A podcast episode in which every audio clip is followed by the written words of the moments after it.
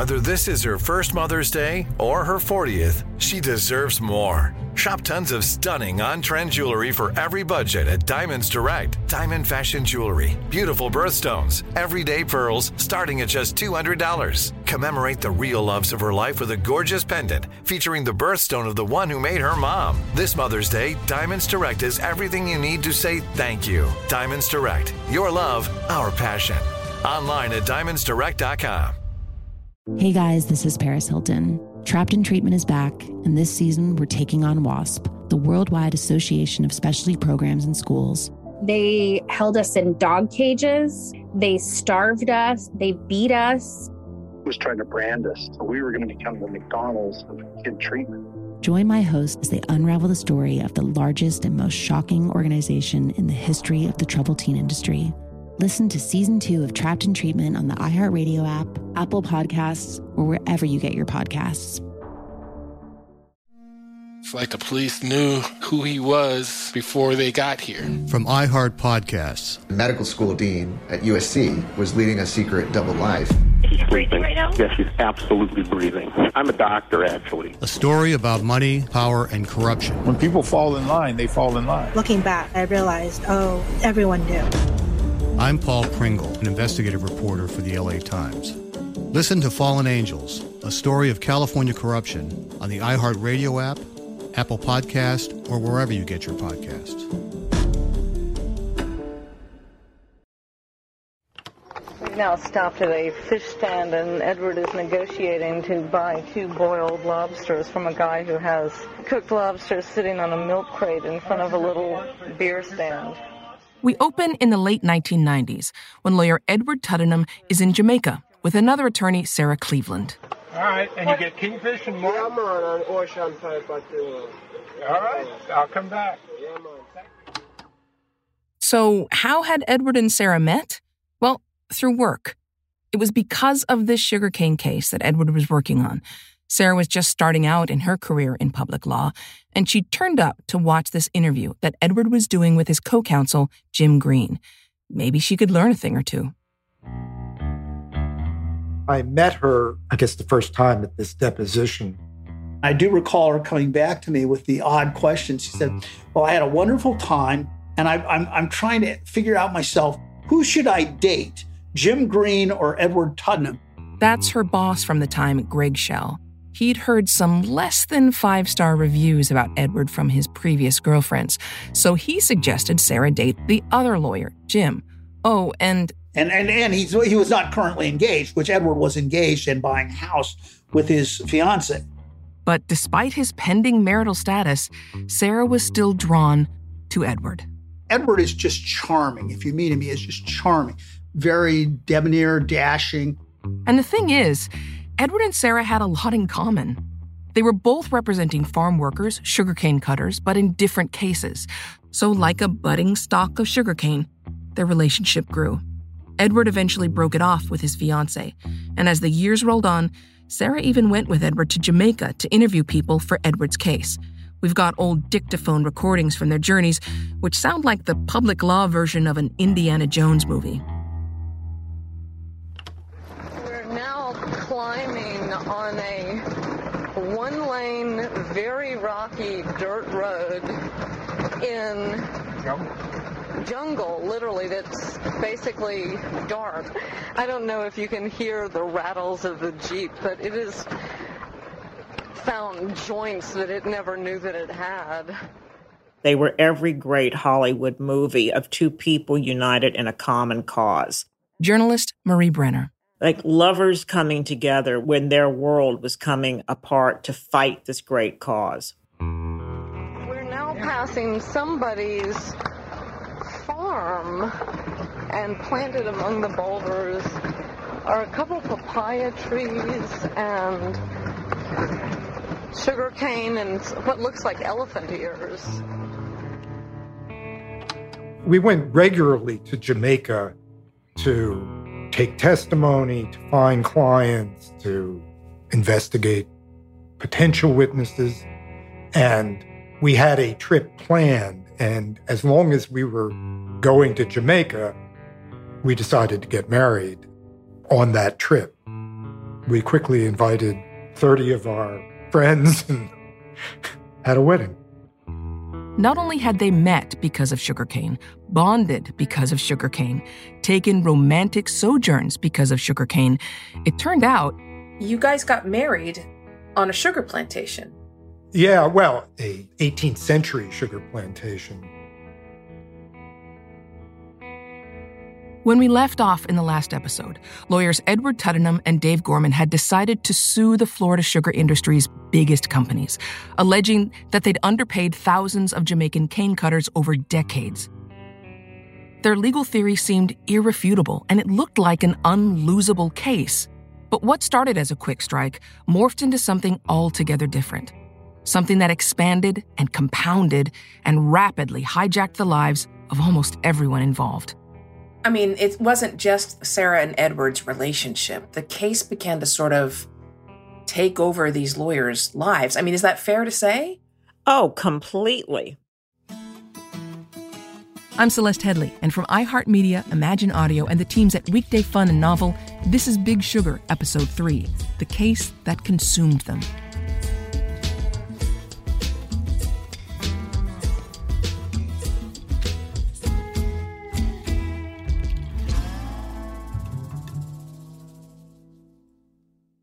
On the surface, what happened in 1992 wasn't particularly thrilling, even according to Edward, who was at the center of it all. It's not terribly entertaining to watch. It's not riveting stuff. So here they are. Lawyers Edward Tuddenham and Dave Gorman have just entered the Palm Beach County Courthouse, a brand spanking new building, its architecture rooted firmly and proudly in the 1990s, leaning heavily on a color scheme of salmon and teal. They're there for what's called a summary judgment. It's where a judge has to make a decision about their class action on behalf of the 20,000 sugarcane cutters. Should it go to trial or not? The lawyers were there, the judge and her clerk. There might have been three or four people in the audience, spouses of lawyers or farmer officials might have been there. And the lawyers would come in and sit down on opposite sides of the table and, and present their arguments. That's attorney Dave Gorman again. So it wasn't a remarkable scene. But what's unfolding is pivotal. If the judge agrees with Dave and Edward, they're about to get a massive payout.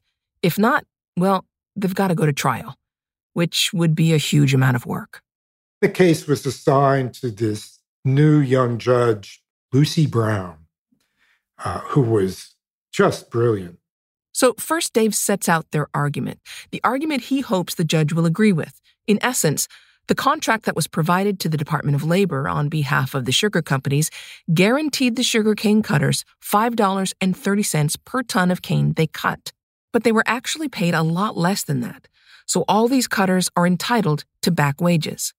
The original argument was pretty civil and it was pretty straightforward.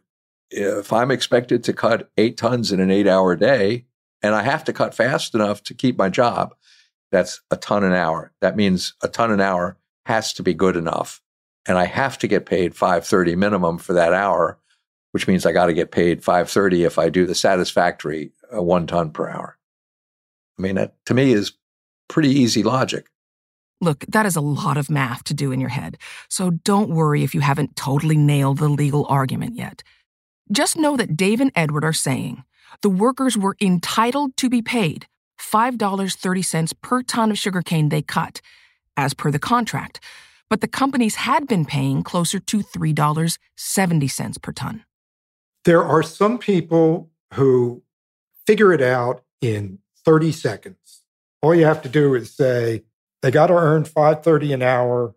One ton an hour is good enough. What's the minimum they have to pay? And some people, like instantly, it just comes to them. Yeah. Other people, you can explain it for hours. it just never quite penetrates. Um, Judge Brown got it. She got it very quickly. Then come the lawyers on the other side, the lawyers representing the cane companies. They say, no, this wasn't the agreement. And you know what? These other lawyers are just in it for the money.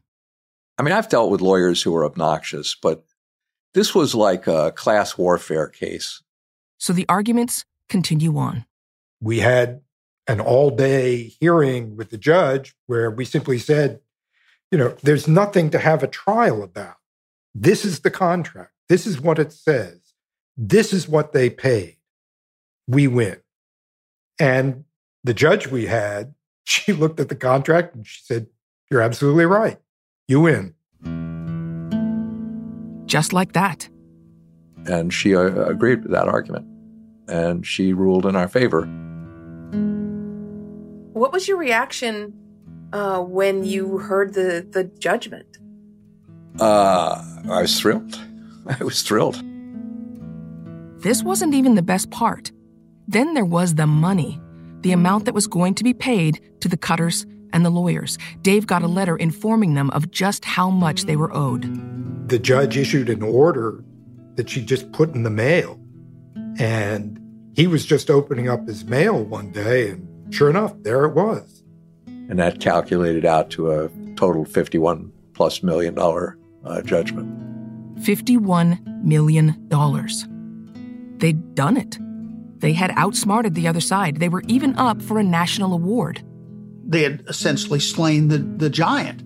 They had done this really remarkable, clever, clever case. I remember going out that night to a local music venue in Austin, buying drinks for everybody at the bar, something I'd always wanted to do.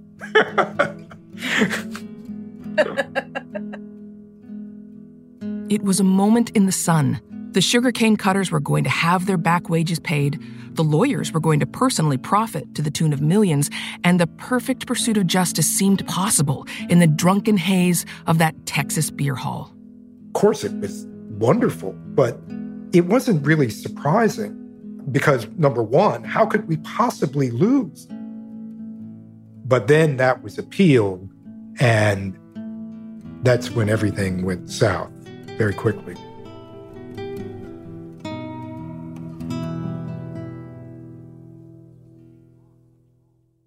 Of course, the sugarcane companies appealed. This was a big loss, after all. So the lawyers are back in a courtroom, a few beads of sweat starting to form on their brows. The appeals are always to a three judge court. First up, the sugarcane companies make their arguments that the contract was ambiguous. It's not clear what the contract means, so they need a trial. The law professor representing the sugar companies went first, and he got a very, uh, a very approving response from the judges. Then Dave makes his rebuttal. Dave got up, and the hostility from particularly Martha Warner was really, talk about shocking. This was a different court with different judges. They weren't as receptive to the lawyer's theory as the previous judge, and as you'll come to hear, some people agreed with the theory, some didn't. Eventually, I got up and I told Dave to sit down, let me try. I argued desperately and strenuously enough to at least give the judges pause. I don't think I convinced any of them, but at least they kind of backed off a little bit. For Edward and Dave, it was a disaster. From their perspective, it seemed like the judges didn't accept their $5.30 per ton argument at all. At the end of that hearing, I was blown away. I could not believe how hostile the court was to what really, in the end, was nothing more complicated than two and two equals four. So then the judge's decision came down. What the court said in their appellate decision was that the contract was ambiguous that it might offer a ton an hour, but it might not. And therefore, a jury has to decide what the contract means. Edward and Dave, I mean, they're stunned. To them, the contract was not ambiguous, and their argument was airtight. We did ask Martha Warner about her decision. Why did the judges make this call? But she said she didn't have anything more to add beyond what she wrote back in the 90s. I remember being crushed. I had just had a $51 million judgment, which would have paid me probably a couple million bucks in fees or more taken away. I've never been able to reconcile how the appellate court could do what they did. I, I really just have to say I, I can't do it. That was my loss of innocence, frankly, as an attorney.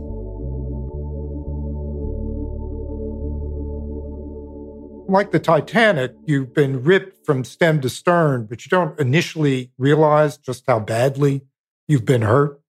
So the Court of Appeals decision was definitely the iceberg. I mean, one would understand if you'd thrown up your hands at that point and said, I don't want nothing more to do with this case. Well, I, I don't think I ever thought about that. I, I, that's not me.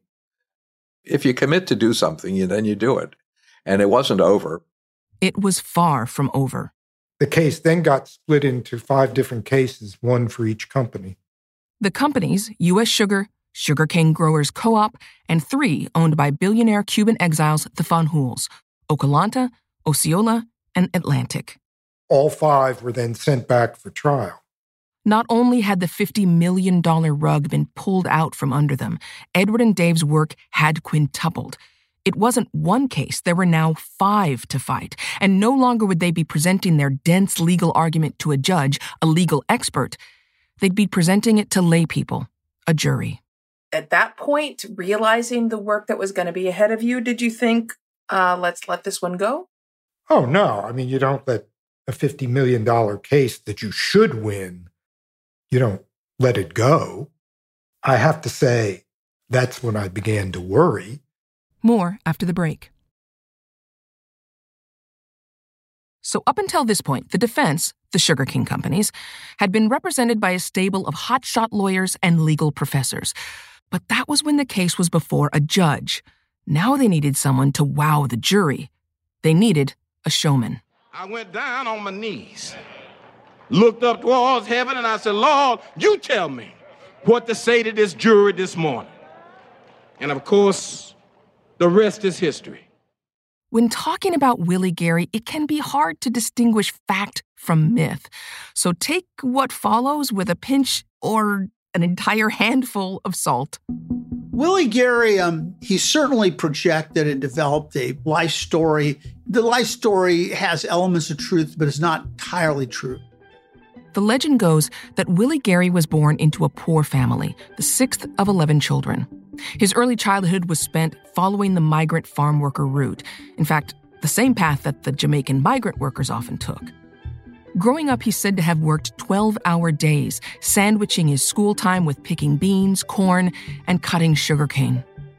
He more or less begged his way into college, sleeping on lounges in Shaw University's dormitories until they relented and gave him a scholarship.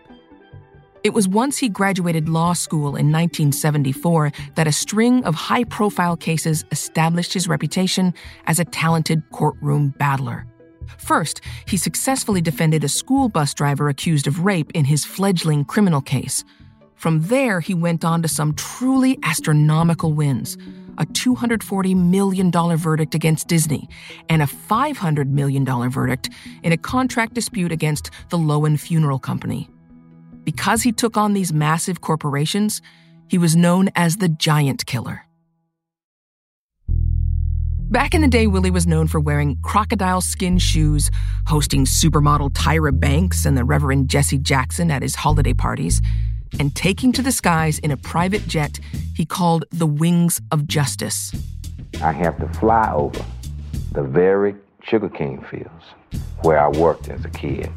And man, it's, you know, sometimes you, you get kind of teary eyed when you think about, you know, what you came through. So it's the early 1990s, and there are going to be five trials, one for each of the sugarcane companies the Sugarcane Growers Co op, U.S. Sugar, Atlantic, Osceola, and Okeelanta. Those last three are all owned by the same parent company, Florida Crystals. Florida Crystals is part of Fanjul a multi billion dollar corporation owned by the eponymous Cuban exiles. They've got more than enough cash to hire the likes of Willie Gary to fend off pesky lawsuits. Interestingly, Willie Gary was known for suing big corporations, and now he was working for one. Hmm. Yeah. Willie, Willie, Willie. I probably ought to be careful what I say about him. uh, let's just say I don't hold him in high regard. One point some people have made is that, of course, for the growers, it didn't hurt the optics to have a black former migrant worker, someone who literally used to do the same job as the cutters from the Caribbean, on their side. That's what Greg Schell thought anyway. And that was sort of the point here that if the sugar companies had been this bad to their black workers and all their workers were black, how, why would Willie Gary throw in with the growers? In addition to whatever skills Willie brought to the table, it was that subtle message that was being conveyed also on the defense side was Joe Klock of the high priced law firm Steel, Hector, and Davis. He'd go on to make a name for himself nationally when he helped George Bush claim the presidency in the disputed 2000 election. Marie Brenner remembers meeting him when she was covering the case for Vanity Fair. He was as slick as they could possibly be. He was as slick as a lawyer gets. And then there was Elizabeth Dufresne who actually once upon a time worked to defend farm workers, but now she was firmly entrenched on the corporate side, and the glinting aquamarine and diamond ring that sat on her finger was a testament to that. She bought it when she won a $222 million settlement for Florida Power and Light. She had started in the law as a total idealist, and then she went to work on the other side. So the stage is set. The sugar companies have brought out their star players, both teams have assembled, ready to rumble. It's 1999, and we're on the 11th floor of the West Palm Beach courthouse. This is the trial against the farm Atlantic. You enter along with a journalist covering the case, Marie Brenner, and look on one side. Sitting there are the lawyers representing the sugarcane companies. Walking into the courtroom for the first time was a kind of exercise in visual melodrama because on one side of the courtroom were all the sugar people. There were the Fanjuls. Remember, these are the guys, the super rich sugar barons who own Domino Sugar, amongst others, and they own the sugar farm on trial. There were all the Fanjul wives and daughters and cousins with their beautiful designer suits in pastel colors for Florida and their stiletto heels. Their handsome lawyers with their $1,000 attache cases and their polished brogues. Then you turn your head and look at the other side, at Dave and Edward, the team of lawyers who are suing the Sugar sugarcane company. It was a contrast. You literally had six guys with backpacks. And uh, it was like looking at the granola team who had flown in from New Hampshire in South Florida. Then enters Willie Gary. I was outside the courthouse the day that Willie arrived. And I saw him drive up, or he was driven up in a Bentley. And he got out with his incredible suit and the custom made crocodile shoes. And he walked in as if he didn't have a care in the world. He was a star. Willie Gary sweeps into the courthouse and takes his seat at the defense table alongside a gaggle of high priced attorneys. Then the hubbub in the gallery, full of pastel linen suits and shoulder pads, quiets down, and it begins. First up, Dave. He's not looking at notes, he speaks directly to the jury. So here's what Dave says, according to the transcript we have. As you've heard in little bits and pieces, this case is fundamentally about a breach of contract. We'll see it's a story of people who are humble, hardworking, who came here from islands in the Caribbean, primarily Jamaica, for the opportunity to improve themselves and their lives for the families back home, even though it meant leaving their homes for four or five months at a time, coming here and working under some of the most difficult and dangerous conditions that exist for labor anywhere in the world. It's not just a story about people working hard and trying to make a living the best way they know how. It's also a story about a monumental bait and switch. It's a story about an industry that year after year was willing to tell our government one thing in order to get permission to bring these foreign workers in, and telling the workers themselves something entirely different. That really is what the case boils down to.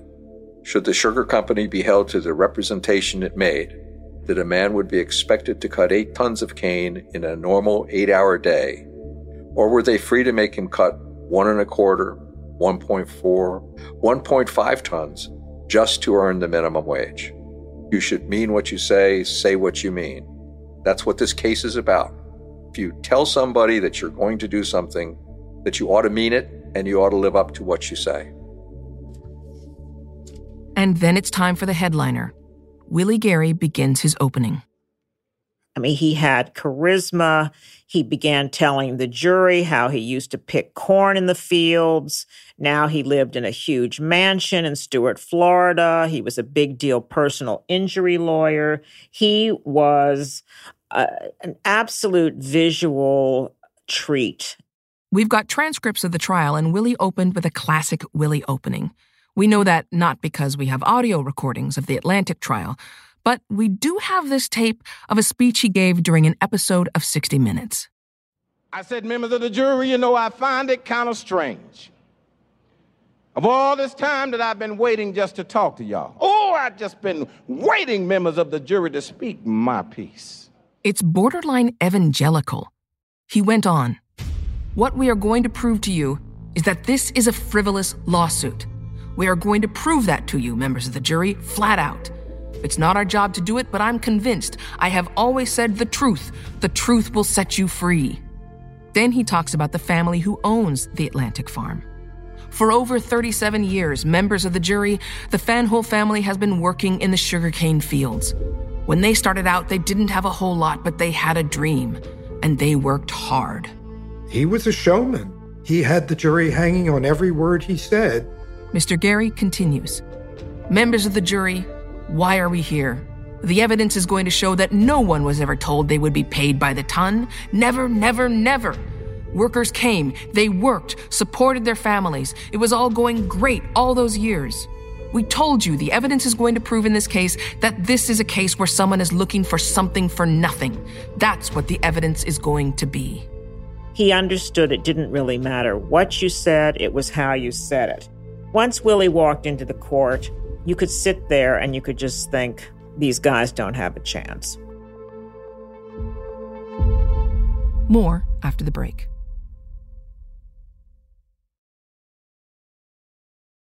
Now the trial is really underway. Edward and Dave start out again with their $5.30 spiel. They say that's the amount the cutters were owed per ton. But there's evidence that the cane cutters were only paid around $3 a ton. It's like asking someone to run a 15 mile marathon for minimum wage, when really they wanted them to run a 25 mile marathon. To Edward and Dave, this seems so obvious. It's a breach of contract. Though, I don't know. Sometimes it doesn't feel that obvious. Let me walk you through it. You're expected to cut a ton an hour. If you cut a ton an hour, you're a satisfactory worker. So, okay, I uh, sorry, let me take one step back to make sure I, I understand. The clearance order said we guarantee you 530 an hour. Right? Right. Cuz it had to because that was the minimum wage rate. You couldn't get visas without saying that. But it was legal for the employer to say but we'll only keep you employed if you're you're working at a certain rate exactly of of cutting exactly. But that to me seems like you're not actually guaranteed 530 an hour. I wish you had been on the jury. The lawsuit is very simple. If you offer a worker a written contract that says you will be paid at least 530 a ton which is effectively what the contract said, then they have to pay that. And there is no defense that, oh, I didn't know I offered that, or I didn't know I was making them work harder. It's just you offered that, you got to pay that. The way they made their argument, well, to Marie, it wasn't the most gripping display. Essentially, what I can tell you is that sitting in the courtroom was to be watching charts, charts and more charts, math and more math. What we can do is multiply these four numbers that appear on the chart by $5.30. That's this, this column here, and it shows for each of the four. They had gotten these whiteboards made at Kinko's and they were divided up into graphs and squares. The company is entitled to a credit for the build-up pay because the men weren't earning $5.30 cutting on the task. They were doing multiplication of what you got paid by the row and what you got paid by the ton. And I can remember sitting there thinking, hmm, I'm having a really hard time following this. And if I'm going to have a hard time following this, what's going to happen on that jury? Yeah, let's be real here. This might have been a brilliant theory formulated in the minds of brilliant lawyers, but was it interesting? Hard no. The jury, I felt, was lost.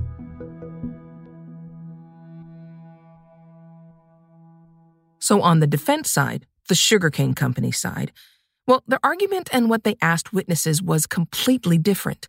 Willie Gary steps up. What was Willie Gary's argument in that case? Willie Gary's argument this is a frivolous case. This is all about the lawyers trying to make money. That literally was his argument. At one point, Willie Gary said, This is a frivolous lawsuit, members of the jury. This is a lawsuit about somebody trying to get something for nothing, and there's no place for that in this society. Witnesses talked about all kinds of things that really had nothing to do with the case. And Willie Gary um, as I say, he was a showman. He was very good at drawing the jury's attention to himself and away from the witnesses who generally weren't saying anything worth listening to anyway. But he did have another effective tactic.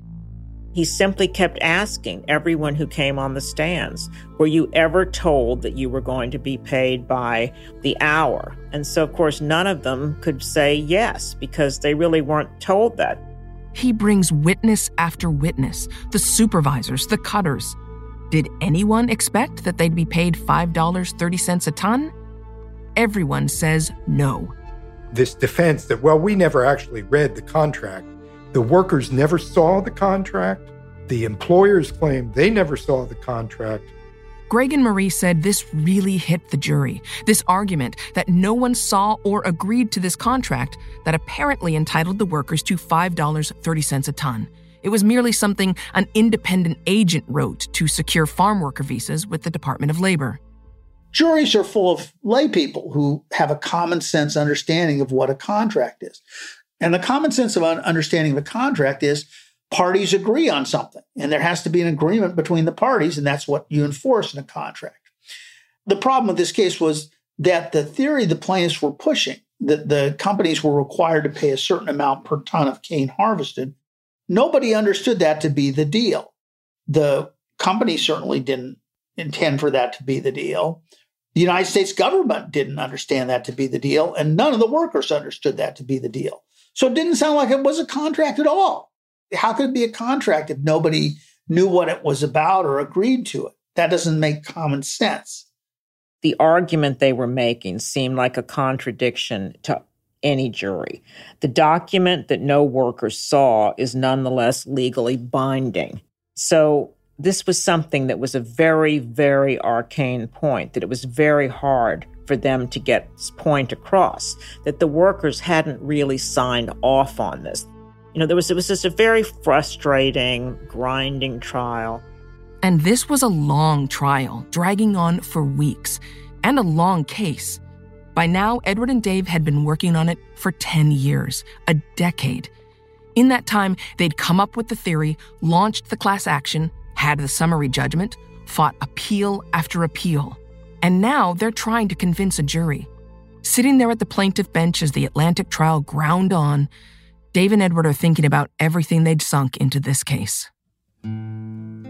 How were you guys funding the continued case? How were you paying for it? Uh, out of our own pockets. And then friends, I had friends who contributed money, you know, just out of a sense of justice. Um, but mostly Dave and I funded it the money I got when my grandmother died, I, you know, contributed to the case. I'm sure it was over a hundred thousand, but how much over the 15 years, I have no earthly idea. Edward moved into his garage, you know, surrounded by all these boxes. There were 90 crates of legal documents. He even had sugarcane growing in his backyard so he could study it. So much of their lives orbited around these lawsuits. Of course, Edward was by this time married to Sarah, who he'd met through the case. Then there were all the trips to Jamaica to gather depositions and such. We're trying to find a man named Beckford. The blue house? The white one. Okay. Thank you. This was the other thing driving them on the men they'd met. Most of the former cutters they'd tracked down in Jamaica had no idea about the case. He's trying to get testimony to help the company and defeat the workers. That's you. So it's very important. Don't talk to him. I'm your lawyer, believe it or not. Mm-hmm. Most of these guys in Jamaica had stories of being underpaid, that the hours they actually worked wouldn't match up with what was on their tickets at the end of the day. Did you ever look at your cane ticket and have you'd worked the full eight hours, but they put fewer hours on your cane ticket? More after the break. So, back in the courtroom, puncturing the fog of the experts and the math, were the cutters, their personal stories. These were the men who Dave and Edward had brought over from Jamaica to testify, and this was what it was all about the heart of it all. Willie Gary cross examined a fellow in the Atlantic trial named Clinton James, who was a really good guy. We brought him up for the trial. He lives in Jamaica. He's on the witness stand, and Willie's cross examining him. And Willie says something like this He goes, So, you know, if the pay was so bad, why did you keep coming back year after year after year? And Clinton responds, he says, Well, he says, a quarter of a slice of bread is better than no bread at all, which was very much the attitude. Uh, these guys, they knew they were getting cheated, but they didn't know how. In his testimony on the stand, Clinton talks about where he lived in the barracks. And meanwhile, a tear slips out when he remembers it all eating rice every day. But then Willie brings it back to what this trial is all about. Did Clinton James ever understand that there was an agreement between the parties to pay by the ton? What did Clinton James say? He said no, he'd never heard of it. The workers, when questioned, they didn't understand the theory. What they understood was they said, I don't think I got paid right. I know I worked for more than I got paid. But that wasn't what the theory was about. And so the worker testimony also was at odds with what the theory they were asking the jury to adopt was. The jury retires. Dave and Edward feel like they'd done all they could. They don't know if the jury is going to agree with them, their $5.30 a ton theory. This wasn't about the workers working for more than they got paid, though we'll return to that later. And keep in mind how much is on the line millions of dollars for both the cutters and lawyers, plus all the work, money, and energy they'd sunk into this. Dave and Edward are praying it wasn't for nothing. I was physically exhausted. I had been working seven days a week, 12 or 13 hours a day for that whole period of time, including the weekends. So they're sitting there awaiting the jury's decision, and time is passing. The jury still hasn't come back. When they didn't come right back in and, and pour us out, you start to become optimistic. And the longer it goes, I figured the better it was for us. So they wait and look out the window of the courtroom. The courtroom looked out toward the marina. You could see in the way distance, you could see many boats, you could see the ocean. And if you squinted, you could just make out a yacht, a massive yacht called Krilly. Who owned that luxury vessel? Well, the answer to that tells you a lot about what went down in this case, and it stretched far beyond the 11th floor of the West Palm Beach courthouse. The verdict wasn't in yet. There's even more to unpack before we get to that. You see, you've heard the names of the companies and the people the lawyers are squaring off against Atlantic, Okeelanta, Osceola, Florida Crystals, the companies that make C&H, Domino Sugar, and the family that owns these companies, the Fanjuls. But before we get to the outcome of this case, you've got to know who the lawyers are truly up against. You've got to meet the Fanjuls.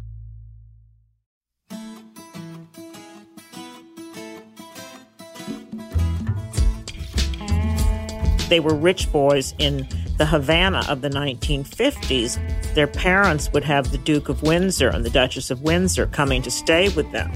It's an origin story of incredible wealth. They were probably one of the richest families in Cuba. And it's a story of revolution. Suddenly it's the shooting, and people are having to flee and run and run undercover and run for the airport and run for boats, and, and everyone is fleeing.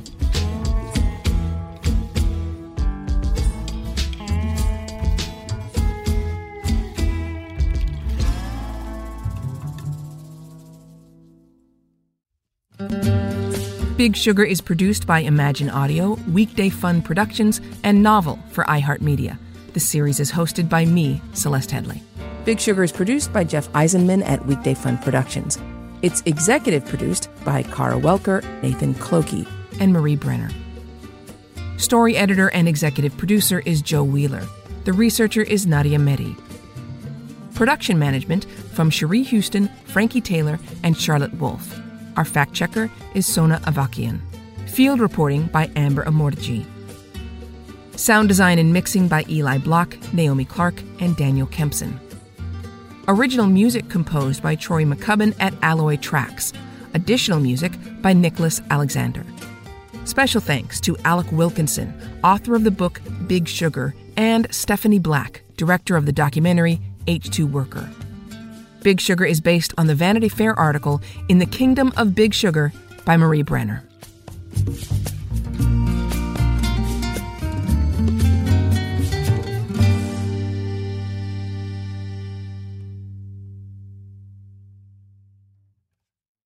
Hey guys, this is Paris Hilton. Trapped in Treatment is back, and this season we're taking on WASP, the Worldwide Association of Specialty Programs and Schools.